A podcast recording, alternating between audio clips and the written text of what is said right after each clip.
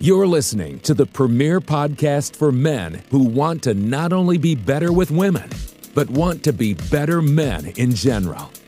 This is the Come On Man podcast. And here's your host, Paul Bauer. What's up, everybody? Welcome back to another exciting week of Come On Man. If you haven't done so already, please like, fave, subscribe, hit those notifications. If you are listening on your favorite audio platform of choice, like Spotify or iTunes, give us a five star review and actually take some time to write out why you like the show or why you hate the show. Uh, make sure you guys comment below. Even you know the simplest thing. I love it when when people listen to this part. they don't just fast forward to the interview. They actually listen to this part and uh, and I say, hey, just write the word comment because even writing the word comment in the comments helps boost us in the algorithms. And uh, occasionally, someone will say, I'm writing comment for the algorithm or something. So that stuff helps. All right, this week is uh, a really good guest. Um, I really like this guy. He goes by Rob Says, and you may not have heard of him. He's kind of lesser known. Um, I would say worldwide in the red pill community, but I would say everyone that's prominent in the red pill community knows who Rob is. Uh, Rob actually lives pretty close to me too. He's about five hours away over in Utah, uh, but he's he's been in this game for a while now, and he is a wealth of information. Uh, he's he's one of those guys that likes to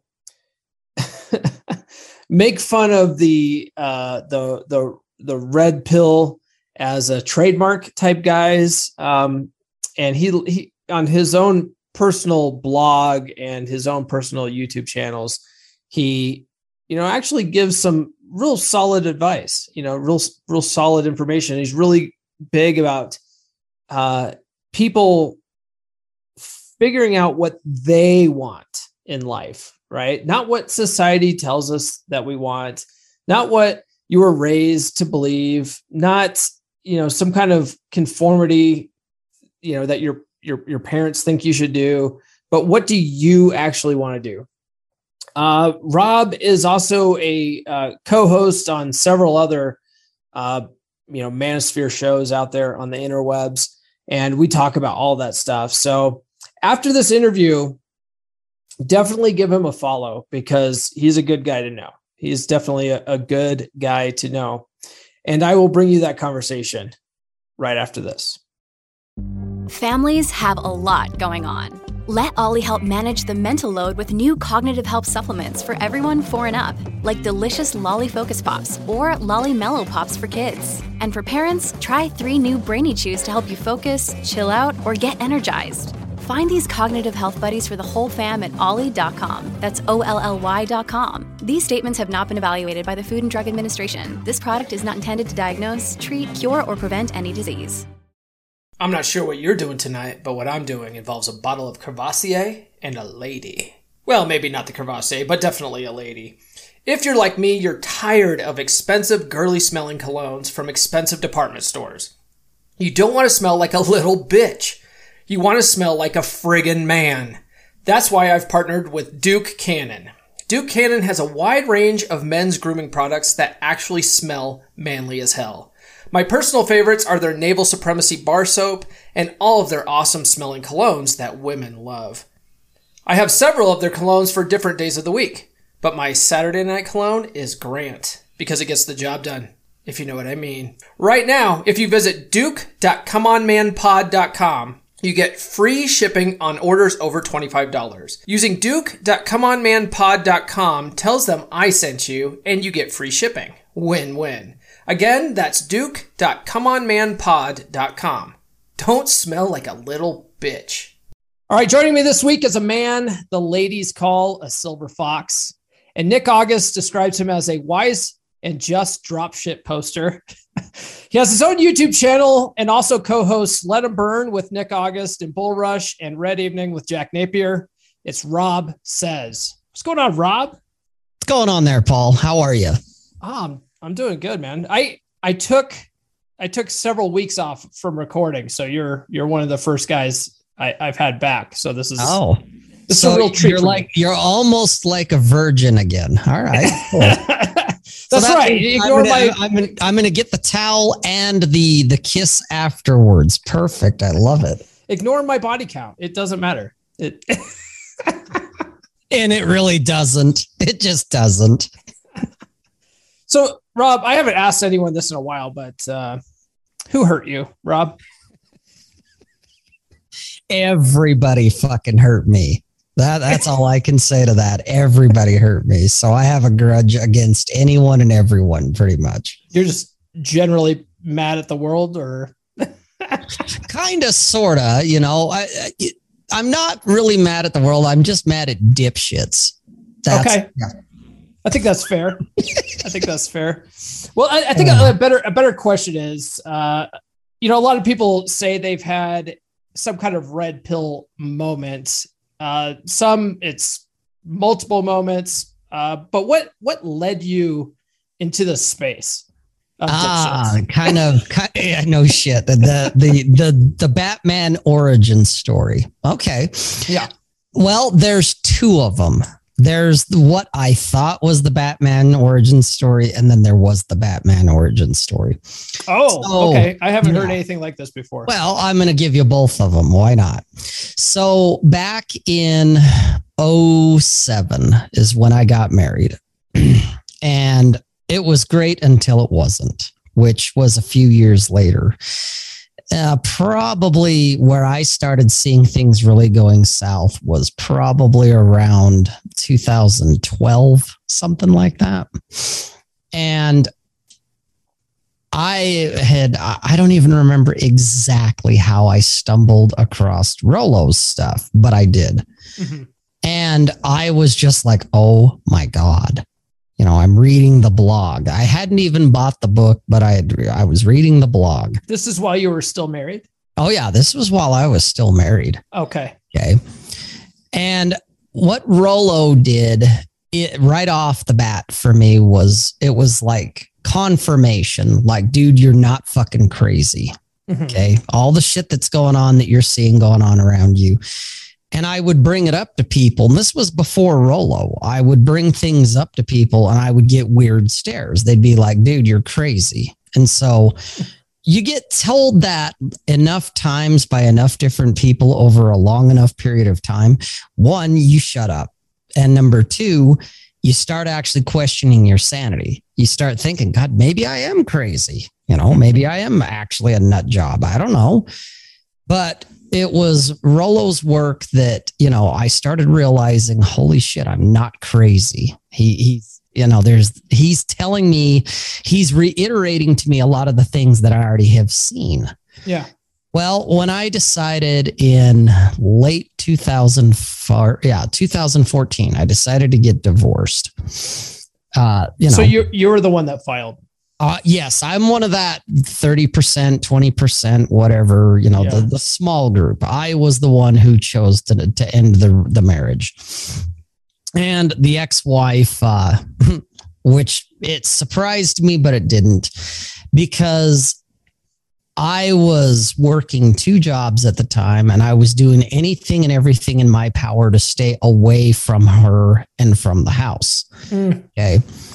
And so if she would have accused me of having an affair, I would have been like, fair enough. You know, it, all the signs are there, even though I wasn't. It's, I, I was never home. I came home late. I didn't want to have sex because I definitely did not want to have sex. I, I didn't want to touch this woman. Okay. Mm-hmm. I, I my resentment and my anger and everything because I was doing all the stupid shit that guys do. I did it all. And I finally just had enough because there came a point where to me there was really only two options. It was either get divorced or put a shotgun in my mouth and call it a day. Okay Wow. Okay. that's kind of where I got. And so obviously I chose divorce over the shotgun because I I did not want to live another moment the the way I was living. It's like if this is all if this is all life is meant to be for me and if this is all I am meant to be to her to life then I I don't want to do it. I fuck this. I'd rather be dead. Mm-hmm. And so I filed for divorce. And my divorce actually went fairly painlessly compared to a lot of people's that I've I've heard about or I know about. Number one, we didn't have kids, thank God. So there was no custody battles, there was no child support, there was no weaponizing the kids, none of that kind of stuff. Uh, she did try at one point during the divorce period. It had already been filed, and in Utah, I don't know how it is like in in Colorado or, or in other areas, but in Utah, even if both parties decide, yeah, you know, no harm, no foul, because it's no fault, mm-hmm. uh, there is a 90 day waiting period where they they're not just going to automatically the judge the court's not just going to automatically sign off on it. You have 90 days minimum. Now if you have kids and other stuff that's an extra step you got to take uh, at least in utah. But it was during the 90 days that then she probably about 45 days in decided to get cute and start talking about alimony. And i just remember like oh really? Even though we weren't going to do this now you're you're hinting at it and insinuating it. And i'm just like you know what? Bring it. You know if you want to go there let's do this. You know you'll never see a dime because fuck you. That's why so but she backed off. She didn't, you know, it was all bark, no bite. And she backed off. And by, let's see, I filed in April. Oh, so yeah, it's about, it's been now, what is it, 22? So it's been what, seven years? Uh, yeah. So you filed in 2014? April of 2015. 2015. April of 2015. Okay. I, I told her I wanted the divorce um, like in, I think it was either November or December of 2014. And all hell broke loose when I did that because mm. she really did not see it coming, even though I'm thinking, really? You didn't see this. Wow. Denial's not just a river in Egypt, you know? Okay. But so I, when I got divorced, I hit the ground running, as in I I wanted to date, I wanted to do. So I'm out there and I'm. You're like uh, freedom finally. Yes, fucking freedom, you know. and so I'm out there, you know. I'm dating women. I'm spinning plates. I'm doing all the things that Rollo's talked about that everybody loves. And and I decided at that point too, you know, yeah, I'm gonna get on Twitter and I'm gonna you know, I, am going to be the next Rollo Tomasi, you know. but the truth is, there is no Rollo Tomasi except Rollo Tomasi. Sure. Yeah. But I thought, man, I'm red pilled because I've read all his stuff and I've seen it, man, you know. And then I met a woman and and she was significantly younger than me. She was 20 years younger than me. My man. All right. Yeah. Okay.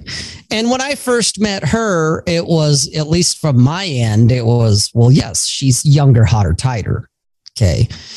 And I, I could not, at least initially, other than, well, maybe she's got daddy issues or she's got this, she's got that. There, I couldn't imagine what the hell does she see in a guy that's like 20 years older than her. I, I couldn't imagine. I was just like, because in my world, that wasn't a thing you know yeah. dating significantly younger that's that's what happens to leonardo dicaprio you know that's what happens to celebrities that doesn't happen to average you know chumps like me it's like so i i so really, that was like that was like a self-limiting belief you had oh totally and it was programmed into me in a lot of ways by culture by family uh, yeah. society that oh we're know, shamed for it i put oh, out absolutely i put out tiktoks absolutely. about you know, dating younger women and, and like the older women are the ones that get pissed about the oh, most. Oh, ab- absolutely. Yeah. Yes, they do. Trust me, I know. Because the funny thing is, going back to, like I said, the beginning of it, she's younger, hotter, tighter. And I thought, oh, well, this is just, she's got, you know, maybe a fetish or something, you know, into older men for a, like a fetish, you know, it's a daddy issue, whatever. I don't care. I'm getting laid. What the fuck? It doesn't yeah. matter. But I figured it would only go on for, you know, a few weeks, maybe a couple of months. And then once the, the new shiny veneer wore off, then it would probably just fade out. Well, I ended up dating her for almost four years. And okay. we ultimately ended up living together too. Okay. Now that my my ex-wife was the what I thought was my Batman origin story. Right. The real Batman origin story was younger, hotter, tighter. Okay. Okay. Because she was the one in 2018, at the very end of 2018, she decided, I don't want to do this anymore. And so she packed up all her shit one day while I was at work. I come home to all her shit packed up, and she's like, I'm leaving. And I'm just like, just never saw it coming. Never saw it coming. And here, you know, I'm red pilled, man, and you know, and hypergamy and you know, whamming shit, man. Cause I had gone down the outrage red meat rabbit hole too. Sure. Eh, which was part of why she left. There was other things, and you know, not to say it was all my fault. Oh no, she she's an asshole in all of this too. She had her part to play. But I was just I it totally was a curveball totally blindsided me. And I'm just like, the only thing that, uh, as far as I was concerned, where when I when I was done with my marriage, I was done. Like, there's nothing you're gonna say or do that's gonna change my mind. And she tried. My ex-wife had tried. Mm-hmm. And I had told her, like, nothing's gonna change my mind. We're done. Well, that's kind of how it was with the ex-girlfriend. She was a lot more kind about it. She was a lot nicer about it. But I could tell she was done. That it's mm. like, well, there's there's nothing more to say here, you know. There I'm not going to beg and plead and chase her around and stalk her or whatever because this chick's done cuz I know what done looks like because I've been there. So I did what I what I could do, the best thing I could do, which is I let her go. Mm-hmm. Okay. And that's that was really my red pill was you know the the whole thing when guys talk about uh, she's not yours it's just your turn yeah okay? and a lot of people are very bitter bitter about that and i i get it but to me it's like you're overthinking it okay the truth is uh, uh, to me another way to rephrase that that term would be do you want to be with someone who doesn't want to be with you? Mm-hmm. Because that's you know that's when when when a relationship ends, unless you know somebody died. That's what happens. Somebody, whether it's the guy or it's the chick, somebody decides, I don't want to do this anymore for reasons. And it, it doesn't matter what the reasons are because ultimately, why did they leave? Because they could. And yeah. do you want to keep them around when they don't want to be around? I always looked at, uh, you know, she's not yours, it's just your turn as a great, almost like a coping mechanism for a breakup. I feel like it's not necessarily the best mindset to have going into a new relationship, but if when it, it, a relationship ends, it, it definitely helps you to go, you know what? You know what? It's fine i I'm, well, it really is, and I and I I like your take on it too, Paul. Um, to add to that, one of my little mantras, if you will, that I have for me mm-hmm. is there's always another woman. Mm-hmm. Okay, and so even when I get into something new, always in the back of my head that's it's it's like a subroutine that's playing all the time. And, and and it could be for better or worse. I don't know but it works for me. Is the the idea that hey this chick's pretty cool and yes she's a lot of fun and i enjoy her and all of that. But at the same time she may leave i may leave because hey there's been several relationships that i was the one who pulled the plug because I just I didn't want to do it anymore. It's like it got stagnant. It got you know it got uh, it got too confining or whatever it may be, and I was the one who decided to say I don't want to do this. And the thing that's been that's kept me from you know wanting to eat that shotgun round or go into despair and start doing you know videos about whamming ain't shit and join the black pillars Yeah. is the idea that there's always another woman because as far as my experience goes there always has been another woman you know Mhm. that it might take a minute eh, you know if i did monogamy or something like that and kind of got rid of all my options and just focused on this one then yeah if if if and when that goes south well now i get to start all over again. Now i get to go back out there again.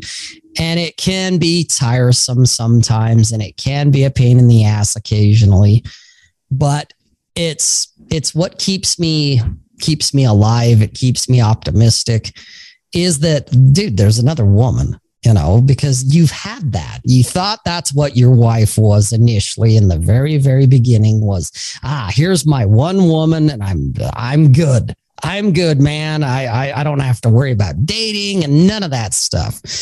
And then when shit went south on that it's like okay but then i was like man i want to get back out there and fucking date. And you know and i'm gonna spin plates and meet a whole bunch of chicks and bang as many of them as i can and then, you know, all of a sudden, here's this 20 something year old chick that it's like, oh shit, you know, she's, she, we, it turns out when people asked me, they were like, what is, what is, how, what is, what does a 43 year old man and a 23 year old woman possibly have in common other than sex? Turns out we had a lot in common. Mm. Uh, she was, I always teased her because she hated, um, she hated the fact that she was a millennial.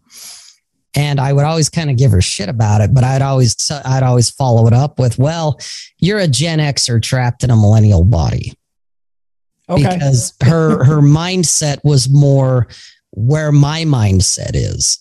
And so there were a lot of times I, after a while, I would forget about the age difference and I would just see her as her. And it would require uh, uh, usually a woman my age or older, or somebody else outside of us that would be the ones doing the guilt, the shame, the oh, wow, dude, aren't you a pedophile or something like that? Mhm. Where then it would be like, oh, that's right. I am literally dating someone young enough that they could be my daughter, you know, because she didn't see me that way. And after a while, I didn't see her that way. She was just, this is my woman. Mhm. You know, and so yes, she's 20 years younger than me. And yeah, occasionally that that um, youth would show up in the form of she didn't know because she hadn't had the life experience. You know, there'd be things that, oh, that's right. You you haven't been around as long as I have. So of course you you don't know. You know, but Yeah. that's that was my experience with that one. Got So- it. When you were talking about uh, having in the back of your mind that there's always another woman, that kind of reminds me of uh, a little bit of like Dr. Glover says, you know, it's good to be lovingly detached. And was it Ryan says, uh, hate your woman just a little bit, Just a little bit. hate Mhm. your woman just a little bit. Or Corey Wayne says, uh, there's another bus every 15 minutes. Like that, Yep. that's what comes to mind there. And uh, I've I've had to come to learn that. You know, I, feel like a lot of us in our old programming, we want to, you know, just get lost in this new relationship and just fall madly in love and you know throw caution to the wind and. But sh- you know what? Shit just doesn't always work out, and it's not always your fault. so it's it's good to sometimes just have that mentality, like you know what, I can walk away at any time and be okay with it. And if she walks away, I'll be okay with it. Yep, you'll be fine. You may not be fine for a moment, and that's okay too. Mhm. Um, that's one thing I realized in my dating and with me and my the way I deal with women. Um, and my way is not, you know, the recommended, hey, you need to do it my way. It's like, no, everyone's got to figure theirs out. But for me, Um, I did the whole stay back, stay detached, did all that. And yeah, so when women left or I got sick of it or whatever and I left, it really didn't hurt. It was like, ah, it's no big deal. But I didn't really feel anything either. It was just like, okay, so in a way, it's like we were just using each other's bodies to masturbate, is what we were doing.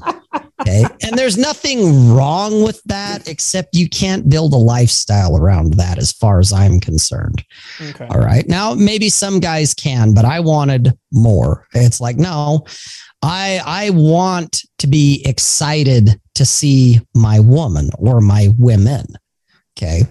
So I realized for me that in order to do that, I have to kind of jump all in. I have to go all in. Mm-hmm. Now, the women understand because the conversation comes up fairly early when I meet them that it's like, look, I'm not against monogamy or cohabitation. Um, I will not get state sanctioned married again. That's done. I'm just not. Yeah. Okay. Well, I, I did that, got the t shirt, been there, done that. I'm not doing that again. But cohabitation, maybe. Uh, right now, at this point in my life, no. But I'm open to it if she's the right woman for me. Mm-hmm. I'm open to monogamy, but I'm not going to become a serial dater because I did all of that crap back before I ever got married. You know, you get in a little relationship and it's just this one girl and you're like, that's my girl. And then and this, I'm her guy and blah, blah, blah. And the next thing you know, she's like, yeah. Okay. So I date, I date multiple women because I've realized for me so far, not one woman can fulfill all of my needs. It's like, oh, I've got my belly dancer that she's she's just about as debaucherous as I am. And it's like, okay, so we go and we do our thing. But then there's other women where I can be more like philosophical with them. Yes, I'm still fucking them, but we can still talk philosophy too.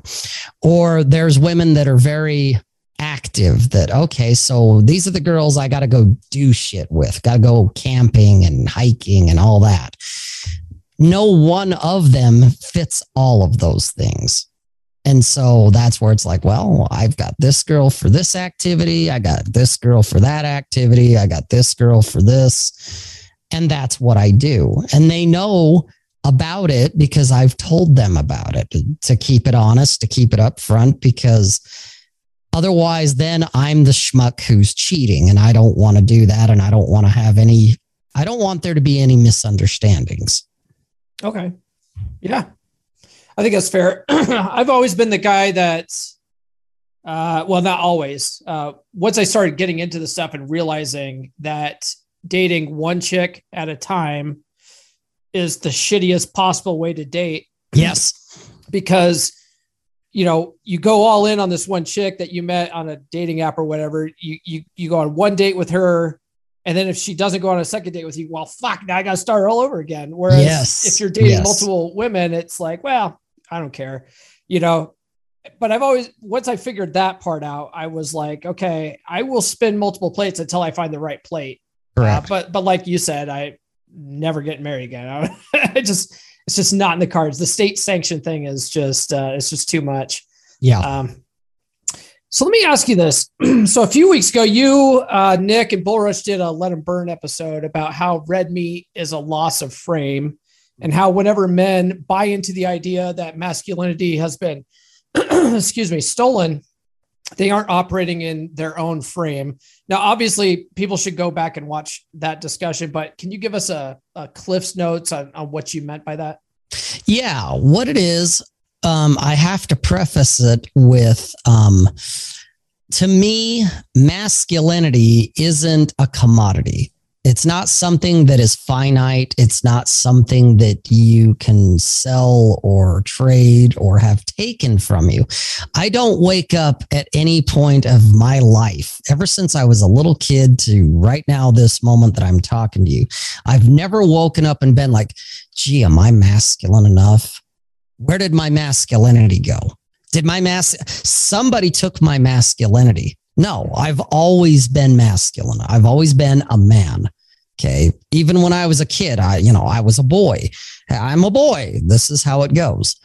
So when I see these guys talking about there's a crisis in masculinity, uh, for me, that it's like, okay, there's two ways to look at it. Either we're back to the biological side of things, the biological, you have an X and a Y chromosome. Okay. Which that never changes no matter what gender you choose. Okay. You're, you're still going to be either female or you're going to be male. And yes, that's why I'm not a big fan of 37 flavors of gender. Okay. if you want to take it from a biological perspective. Now, I think, you know, to give some credit to the guys who talk about a crisis in masculinity, they're going from a behavior set. They're coming from, well, guys aren't acting like guys.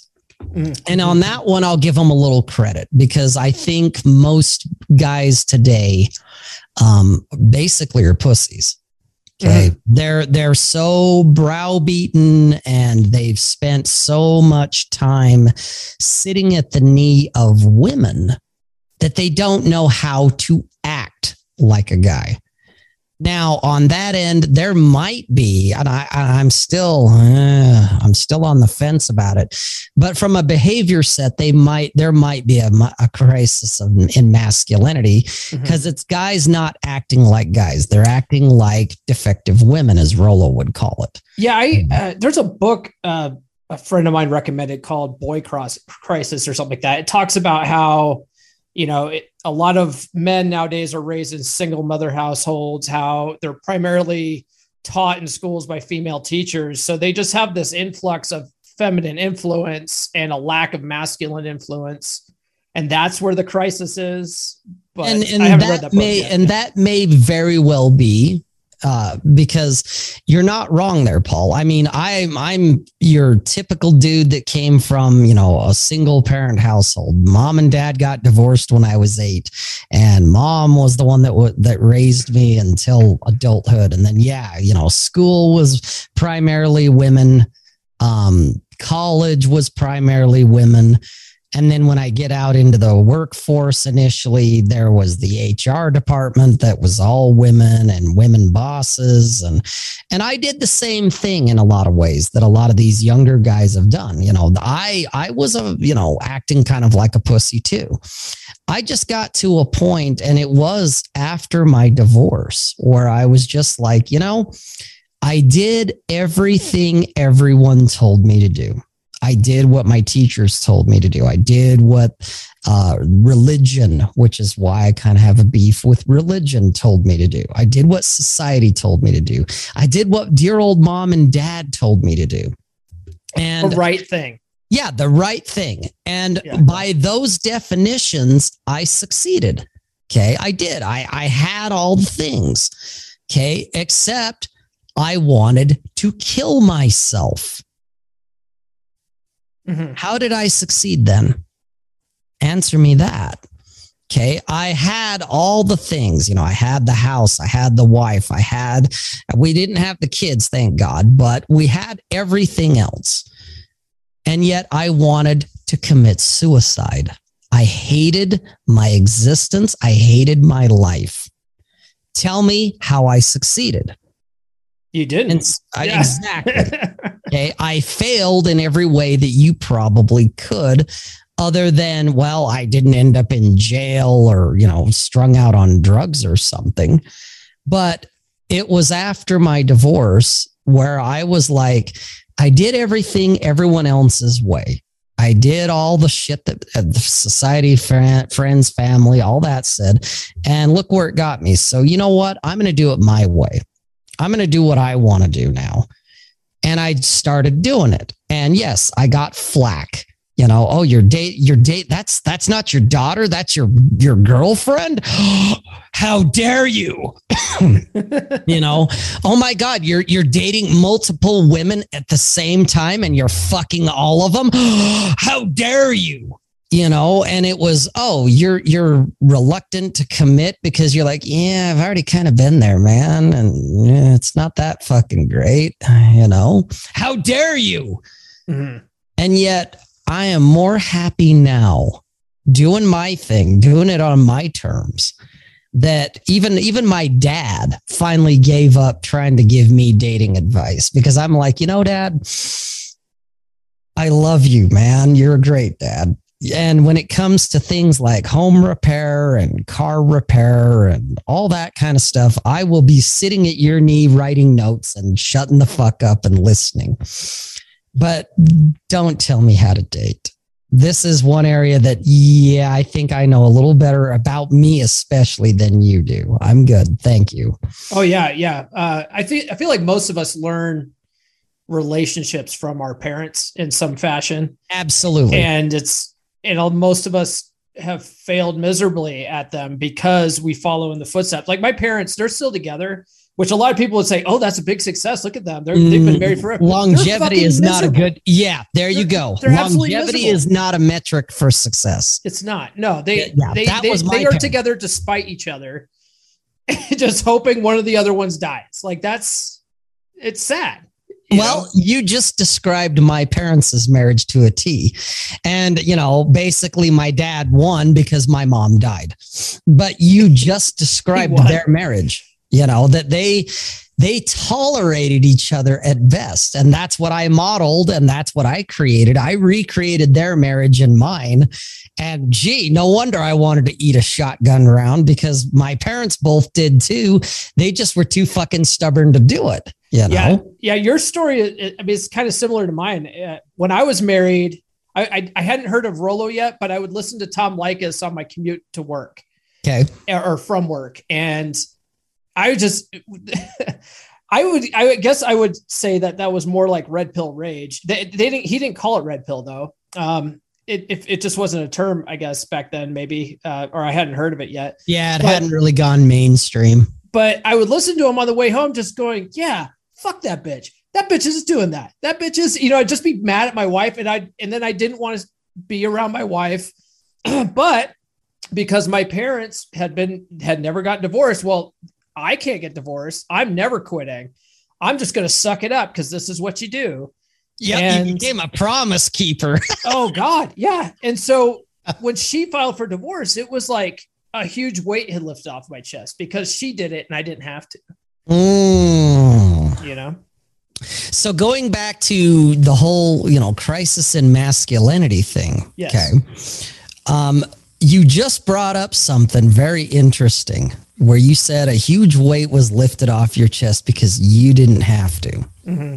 Okay. You let her do it. And she di- kind of dictated the terms she because did, yeah. the, the, person who files dictates the terms. Uh, and I don't care what state you're in and what the laws are.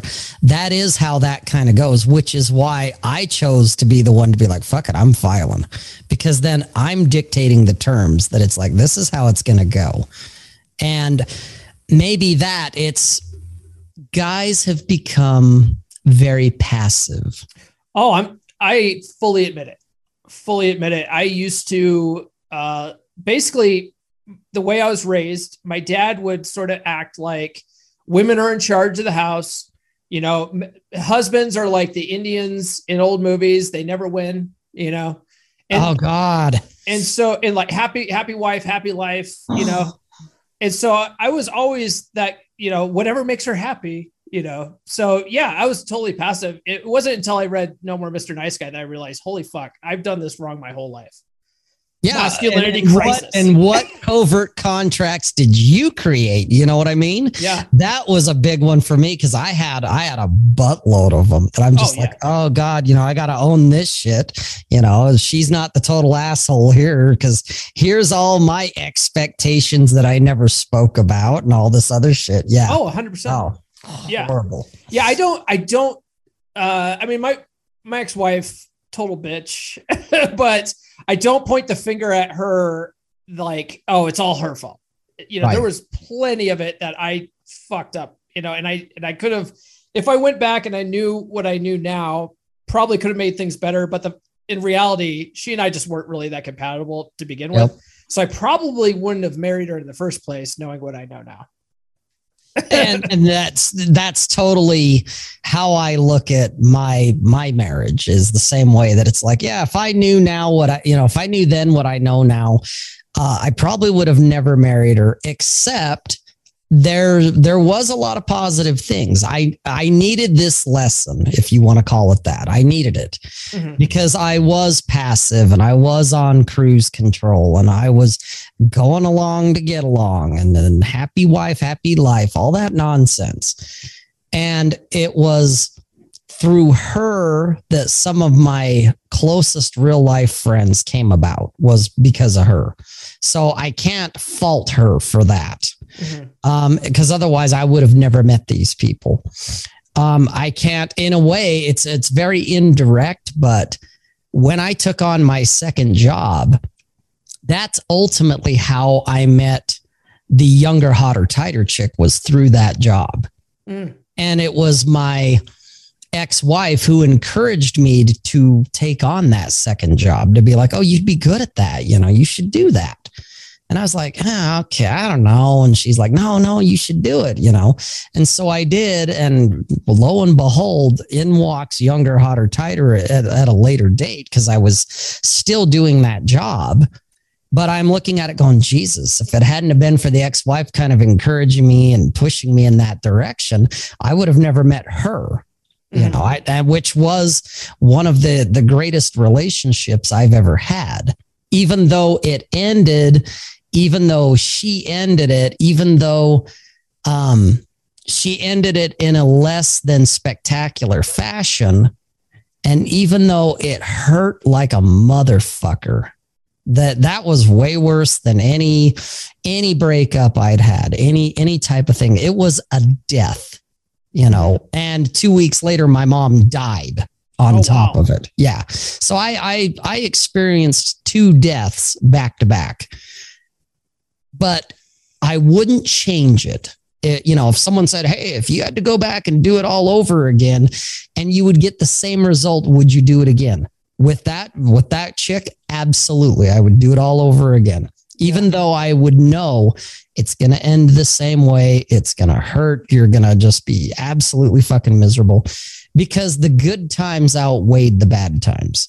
Mm-hmm. And it was the, it was the relationship that I had always fantasized about, except I was living it. That it's like, oh my God, I'm actually fucking living this. Yeah. You know, so one one thing, uh, have you ever had guys that are like, oh, I, I wish I knew this stuff before I got married and like, or I wish I knew this stuff when I was 18. And I'm like, yeah, I do too. However, I wouldn't have listened. I wouldn't nope, have read it. Exactly. You, yep. you like you need that pain because yep. that's the catalyst that brings you to this shit. well, yeah, no, there, there's a meme that I've seen floating around on the internet. It, it resurfaces about every year or so. And it says, What advice would you tell your younger self?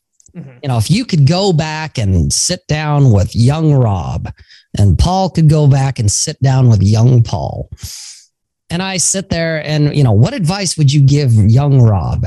My honest answer is I wouldn't tell that motherfucker anything. And why? Because he wouldn't listen anyway. He, he'd look at me and be like, shut the fuck up, dude. I got this. I know what I'm doing. Yeah, and then he'd know, walk man? away. Yeah. Yeah. Get away from me, old man. The the most he might do is if he recognized that, oh wow, that that's me in 30 years, is he'd go, well, you're still around. Huh? I guess I'm doing all right then. You know, but beyond that, he would he would literally just tell me to shut up and go away. He wouldn't listen. So I wouldn't bother telling younger me what to do. You know, like, hey man, you're you're going down this road and you can avoid a lot of pain and heartache, but it's that pain and heartache that allowed me to be, you know, it, it helped me become who I am today. So you do have to experience the pain. And maybe that's part of the crisis in masculinity too. Um, we're all pain avoidant to some degree. There's no doubt. And everyone has a different threshold. But I've seen it, it's kind of like the argument that, you know, this guy clearly has never been punched in the face. Okay. And I see guys running their mouths all the time that I'm like, yeah, that guy's never been in a fight before. Where I have. I've been in plenty of fights that it's like, yeah, you learn that when you run your mouth, especially in public, uh, there's consequences for running your mouth. You know, someone might stand up and go, I'm your fucking huckleberry, you asshole. Come here. You know, and mm-hmm. you might get your ass kicked. And maybe you needed it you know because it uh, the first few times i got in a fight i realized oh, I'm not going to shatter in a million pieces. Yes, it hurts. Yes, it sucks, but I'll I'll pick myself up. I'll survive. I'll be okay unless I don't. You know, the guy pulls a gun or something. It's like, well, hey. But it's the idea that um I think so many guys, and again, it's if if masculinity is a set of behaviors, guys are not willing to take the risks and willing to be hurt they get hurt one time, you know, they touch that hot stove and oh God, never again, which, you know, in a hot stove situation, that's probably a good thing. Mm-hmm. But when it comes to like relationships, it's like, no, you're going to get hurt unless you choose to check out. Okay. If you decide to be like some of these guys that are, you know, ah, fuck it, I'm going my own way. And I get it. It's, hey, I don't know your experience, man. Maybe it was so severe that you decided one and done, one and done. I'm not doing that ever again. But yet they don't go their own way. They stay on the internet and they whine about it. Yeah. Where I'm like, you're not going your own way. You're sitting here pissing and moaning. You want you want a pity party, which is kind of what women do. Where I'm looking at it going, well, dude, life is risk, life is pain you learn to find the the the pleasurable moments in it and you focus on those. And whatever you know this is good. This is such a fucking cliche but it's kind of true. But it's whatever doesn't kill you makes you stronger. You know hmm. you realize oh yeah that hurt when she left. But in my case for me anytime a woman either walks out or i have to tell her goodbye it hurts. But that tells me well you cared I it, the the relationship actually meant something, and and and I am sad when I see them go. But I also know it's in some cases, yeah, you need to go because I'm not what you're looking for. You're not what I'm looking for, or she's the one who says, "Oh, oh, you date multiple women. I can do that," and no, she can't because I've encountered quite a few of those that mm-hmm. they think they can until you know, they're like, well, what are you doing on Friday? I got a date. You know, I got someone else I'm going to go see on Friday. I'll see you on Saturday, but uh, Friday, Friday is already booked. Mm-hmm. And the reality of it when it hits them in the face sometimes is too much. And yeah. so they're like, I can't do this. And it's like, I understand. And I I hate to see you go because I've enjoyed your company so much, but I get it. You gotta go. Yeah is what it is. Uh, so speaking, so we we were talking originally about uh, Nick and Bull Rush, and I and I mentioned at the beginning that you co-host Red Evening with Jack Napier, and you also frequent Masculine Geek as well. How, Correct. How'd you That's get involved? Actually, where I started. Oh. Well, it's funny because when when the ex girlfriend, the the younger, hotter, tighter, when she decided to leave, uh, I started looking into the abyss again and I know I know where I know my flaws, I know my weaknesses. And I know the way my mind tends to work that if I focus on something, I tend to dwell on it. Okay. okay. And yeah, when she left, I was devastated. Like I said, that was the real red pill. Was and, that so, so? Let me let me. So doing my homework for this, I was going through some of your old videos. I mean, some of these videos that I was looking at were from like 2019. Was that from that era? Like yeah. Right after the breakup era? Okay. Yes, correct.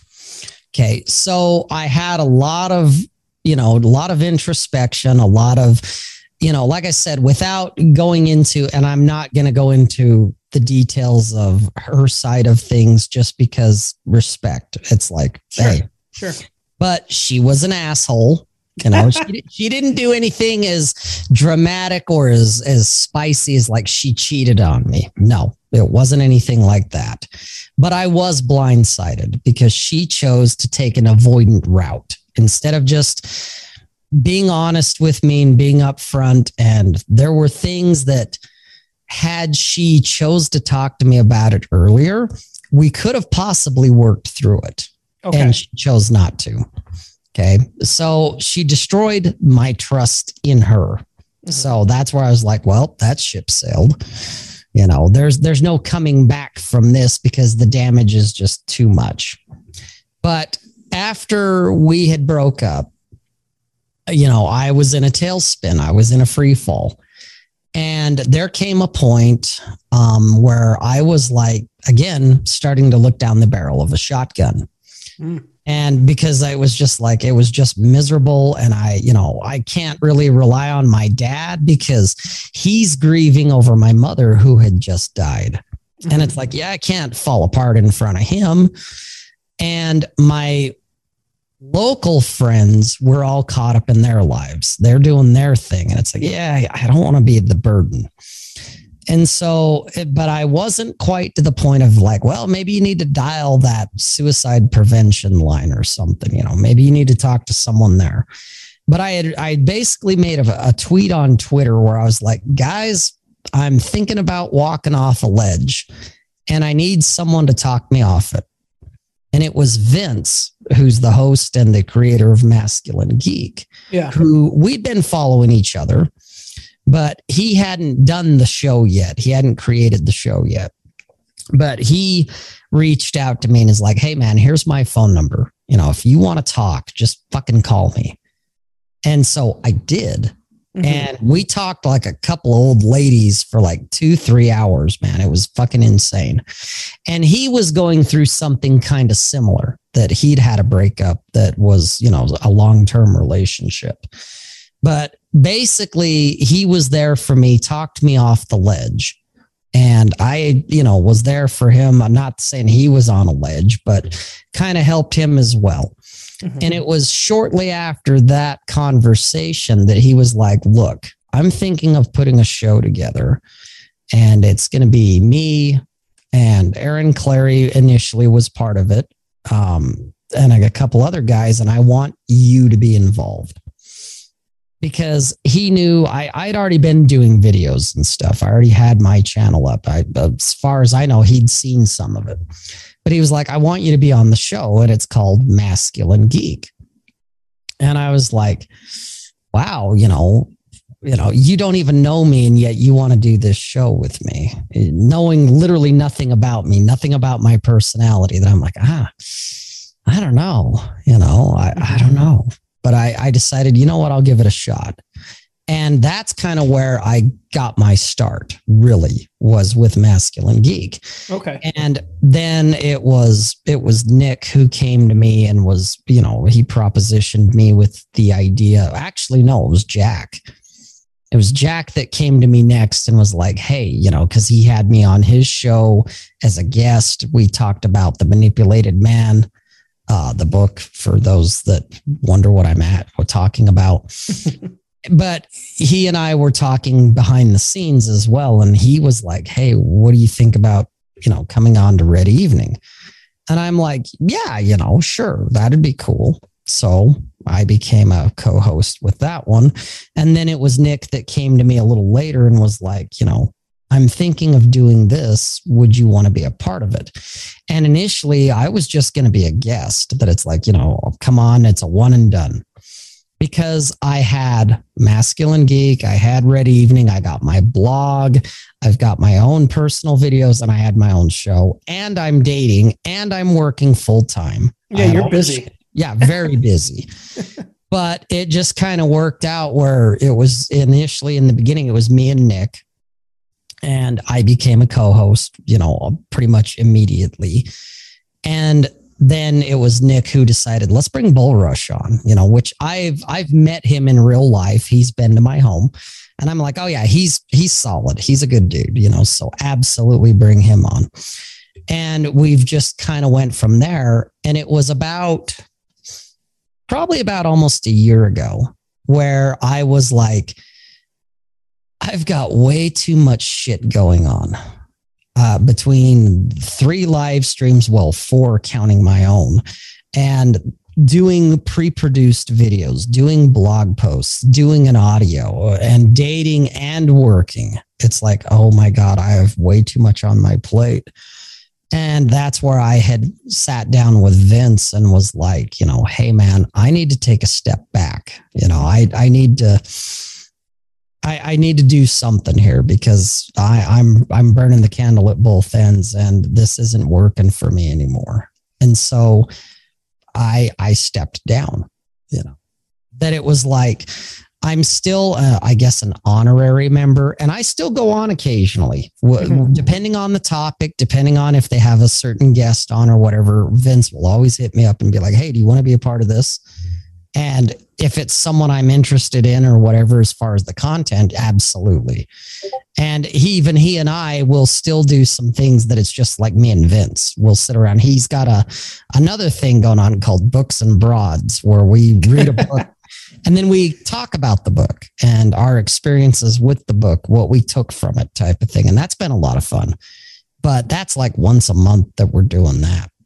But that's where I I kind of got my start was with Masculine Geek. Oh, okay, interesting. Um, now the, the, the other night I was on Red Evening with you and Jack, and uh, after the show we were having a discussion about uh, red meat and uh, and, and, and red pill TM, right? The difference between red pill trademark and the difference between that and what actual red pill is. Um, with that being said, can you give people just a just a taste of what is red pill TM or trademark and what is actual red pill? Absolutely. Red pill trademark is I'm an alpha male. I I'm red pilled because I read a couple of blogs and I watched a couple of videos. Okay. It's guys who have the, the that's jargon heavy. And I've met guys like this in real life where they're they're they're spouting the jargon. And I'm just like, holy fuck. I think dude. some of us start out that way. I think we all do. I yeah. think we all do. I think it's kind of like a stage you go through. Uh-huh. Okay. But red pill TM is it's jargon. It's the concept, but you don't really know it. Not really. Because but you think you do because like I did. I was red pill TM when I when I got divorced. You know, I had the jargon down and I was outraged and angry because I'm watching all the outrage and the anger on the video. I know my nine iron rules. Yeah. Yeah. I, I got, I, Rollo says, and, you know, and I'm quote tweeting and parroting him and all that shit. Okay. And, and, and it's fine. I think it's a stage. It's, it's just part of what you go through. But Red Pill TM is, it's the brand. It's the it's the jargon. It's you know all the terms and the lingo. You kind of fanboy over your your favorite content creator, whether that's Rollo, Rian, Rich, me, Paul, uh, Jack, uh, some of the other guys that are out in the sphere you know that that's your that's your guy you know that's this is my boy and you're always Kevin Samuels yeah. You're always watching their videos. You know, whenever they come on or whenever a new video comes out, God damn it, you're in the front row with the popcorn fucking watching it. Okay. You know, Donovan Sharpe, it doesn't matter. Aaron Clarey, even. Okay. So that's red pill TM. And then there's the red pill where you've walked through the fire. You you've been burned You've gotten through your anger. You got through the outrage because I'll admit it right now to you, Paul. I am a recovering outrage addict. Okay. Mm. I got caught up in all the bullshit. And it was the, do you remember here a couple years ago when Gillette was doing their ads and they were shitting on men? Oh yeah, yeah, yeah, yeah. The toxic that, masculinity yeah. shit. Yeah, yeah. It was that time frame. Okay, so it was when Gillette did their thing, and I'm over there, you know, oh, okay, freaking out, flipping out, getting mad as fuck, and then Rian Stone produces his own video about the whole thing, and he's like. Why do you even care? Unless you're either a woman who they're pandering to, or you're like in your early 20s, which is their target audience, women and early 20s, they're not even talking to you, you know. And he's saying this in a pre produced, pre recorded video. And I'm just like, and it was like a bubble just popped. Mhm. And that's when I was like, you know what? I'm done. I'm done with this outrage because it's all manufactured, it's all bullshit, and there's nothing I can do about it. I can't change anything about Gillette. I can't change anything about what, you know, the president's saying or what this guy over here said or, you know, blah. I- I'm like, that's when I started asking, what do I want? Mhm. you know, how does this affect me? Okay. Oh, there's nothing I can do about it. So fuck it. Who cares?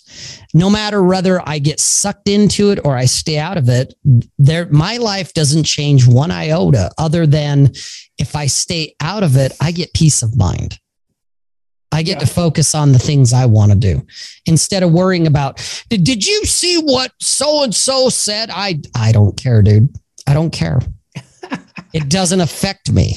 I had So, I had a very similar epiphany in 2020. It was like right around, you know, d- during the lockdown stuff like that. ah, But I was raised, and my parents are still this way. In fact, my mom uh, volunteers for the local county Republicans office and shit. So I hear nothing but politics when I go over to their house. But oh God. but my Yeah. par- my parents would watch politics like most families watch football. Oh God. Okay. and so I was Oh. raised just in that, you know, that sphere of trad cons, getting mad at Democrats and all that stuff, and just watching the news religiously and being, like you said, outrage all the time. And yeah, it was like toy toy. I realized, you know what? 99% of the shit that's on the news has no impact on my life, especially out here in Western Colorado, where yeah, I live out in the middle of nowhere. Yeah, the shit that's happening in Ukraine right now has no effect on me, really. Not none whatsoever. No Yeah. effect at all. And someone's like, "Oh, well, what about gas prices, dude? I work from home, man. Like, Yeah, even gas prices don't affect you. I mean, they affect me, but I can't change that. Right? You know, Yeah. I commute because my job requires me to actually not be at home. I have to go in. So, yeah, I'm feeling it in the wallet and at the pump. And yeah, it, it irritates me. But the truth is, I can't do anything about it. Yeah. And so, why get pissed off over it? Why get wound up over it? Why bother? Why worry? Why, you know, wow, you know, you can blame Trump, Obama, fucking Clinton, and, and Biden too for all this. Yeah, dude, either way, you're still paying five bucks a gallon at the pump. So, suck it, you know? Yeah, I, I heard an interview with. I'm a big pro wrestling nerd. Everybody knows, but uh, it was an interview with John Cena. John Cena was like, "Look, control the controllable. You know, I don't have control over these other things. I have control over this aspect of my life. So focus on that." And I was like, "It." I was like, "Geez, that's it's such a a simple concept, but nobody thinks of it." Well, most guys have to burn. That's hence how the show, you know, Let Them Burn got its name. You have to set yourself on fire because it's not someone else setting you on fire. It's you setting yourself on fire every time, 100%. yeah, It's not someone else, it's you. And and it's you that ha- you set yourself on fire and it's also you that has to put the fire out and decide are you done yet or do you want to keep doing that? Okay? And it is. It's all about what is what is in my sphere of influence? What can I control? Like what you just said. So yeah.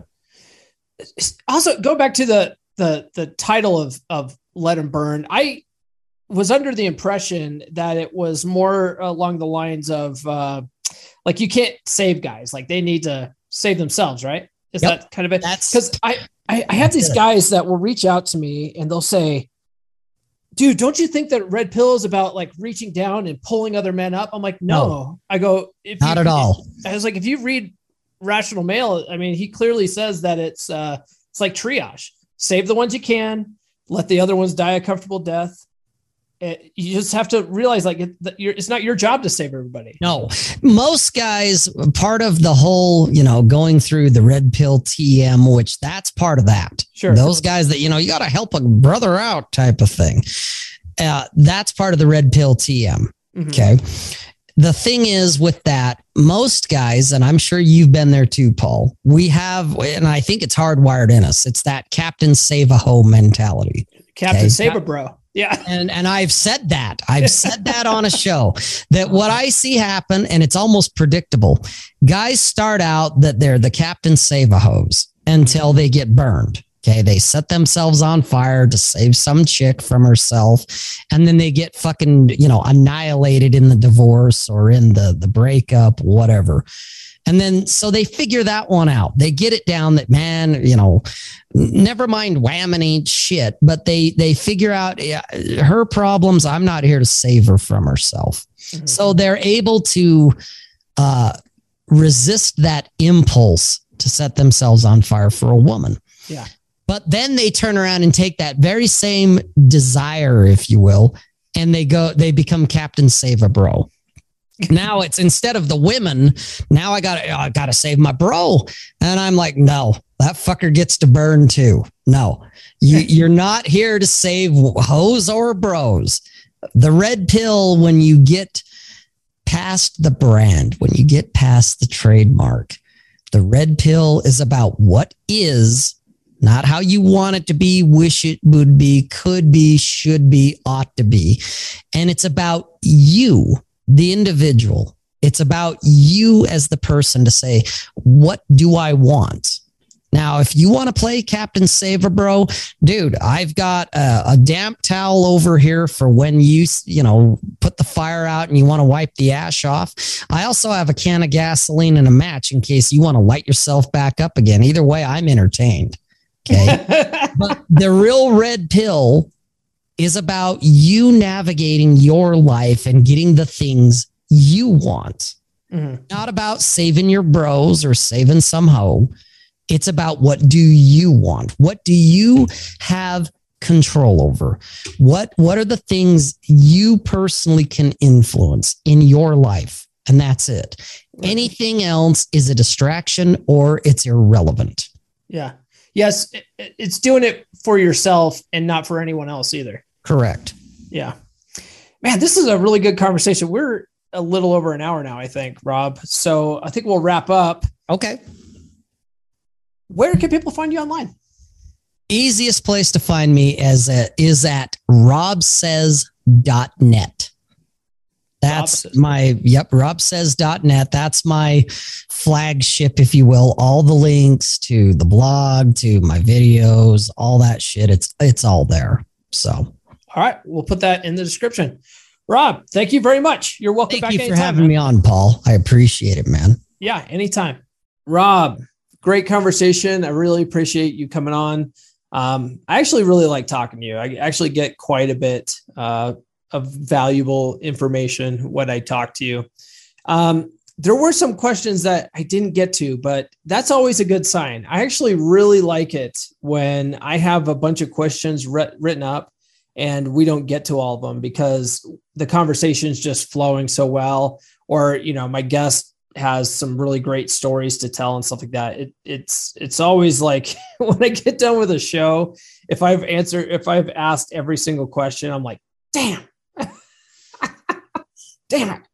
Um, all right, Rob, again, welcome back anytime. Um, you know, I think by the time this drops, I'll probably have been on uh, Red Evening a couple more times. So, guys, check out Red Evenings on Fridays with uh, Jack Napier and Rob. Uh, those are pretty fun conversations. Just you know, a couple guys shooting the shit about I think it comes on about 10 p.m. Mountain Standard or Mountain Daylight Time. That's what we're in now, uh, which is Rob's in my time zone. Or uh, I guess, you know, 9 p.m. Pacific or 12 midnight Eastern time. But definitely tune tune in to it sometimes. Uh, it, it, they have some they have some good uh, topics of conversation. All right, that's it for this week, guys.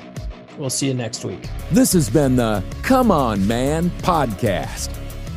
New full episodes served hot every Monday morning on your favorite podcast platform of choice. So subscribe now. Follow Paul on social media. The links are in the description. Now, go out and get it.